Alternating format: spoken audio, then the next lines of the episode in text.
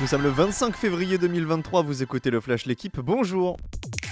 Corinne Diacre résistera-t-elle à la révolte des joueuses de l'équipe de France ? Hier, Wendy Renard, 142 sélections, a annoncé sa décision de prendre du recul avec les Bleus pour préserver sa santé mentale. Je cite « Je ne ferai malheureusement pas cette Coupe du Monde dans de telles conditions, je n'ai plus envie de souffrir ».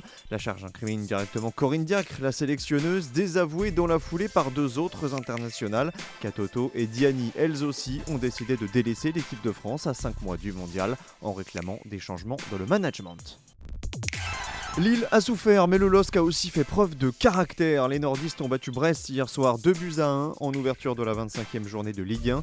Thiago Jallo contre son camp avait pourtant permis aux Bretons d'ouvrir le score dès la 8e minute, mais deux autres défenseurs ont permis à Lille de renverser la vapeur, Diakité puis Alexandro.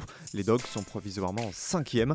Aujourd'hui, deux autres rencontres figurent au programme, Angers-Lyon à 17h et Montpellier-Lens à 21h.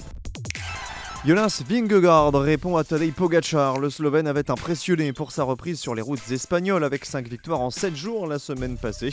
Eh bien, son bourreau sur le dernier Tour de France, Vingegaard, a lui aussi repris par un succès hier. Le Danois a remporté en solitaire la deuxième étape du Gran Camino, la première étape ayant été annulée en raison d'une tempête de neige. Le Danois est donc le premier leader du classement général.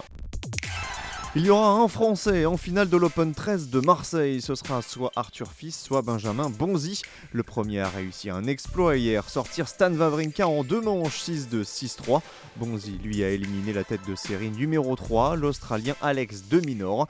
La demi-finale franco-française sera à suivre cet après-midi en direct sur l'équipe live. Merci d'avoir écouté le Flash L'équipe. Bonne journée.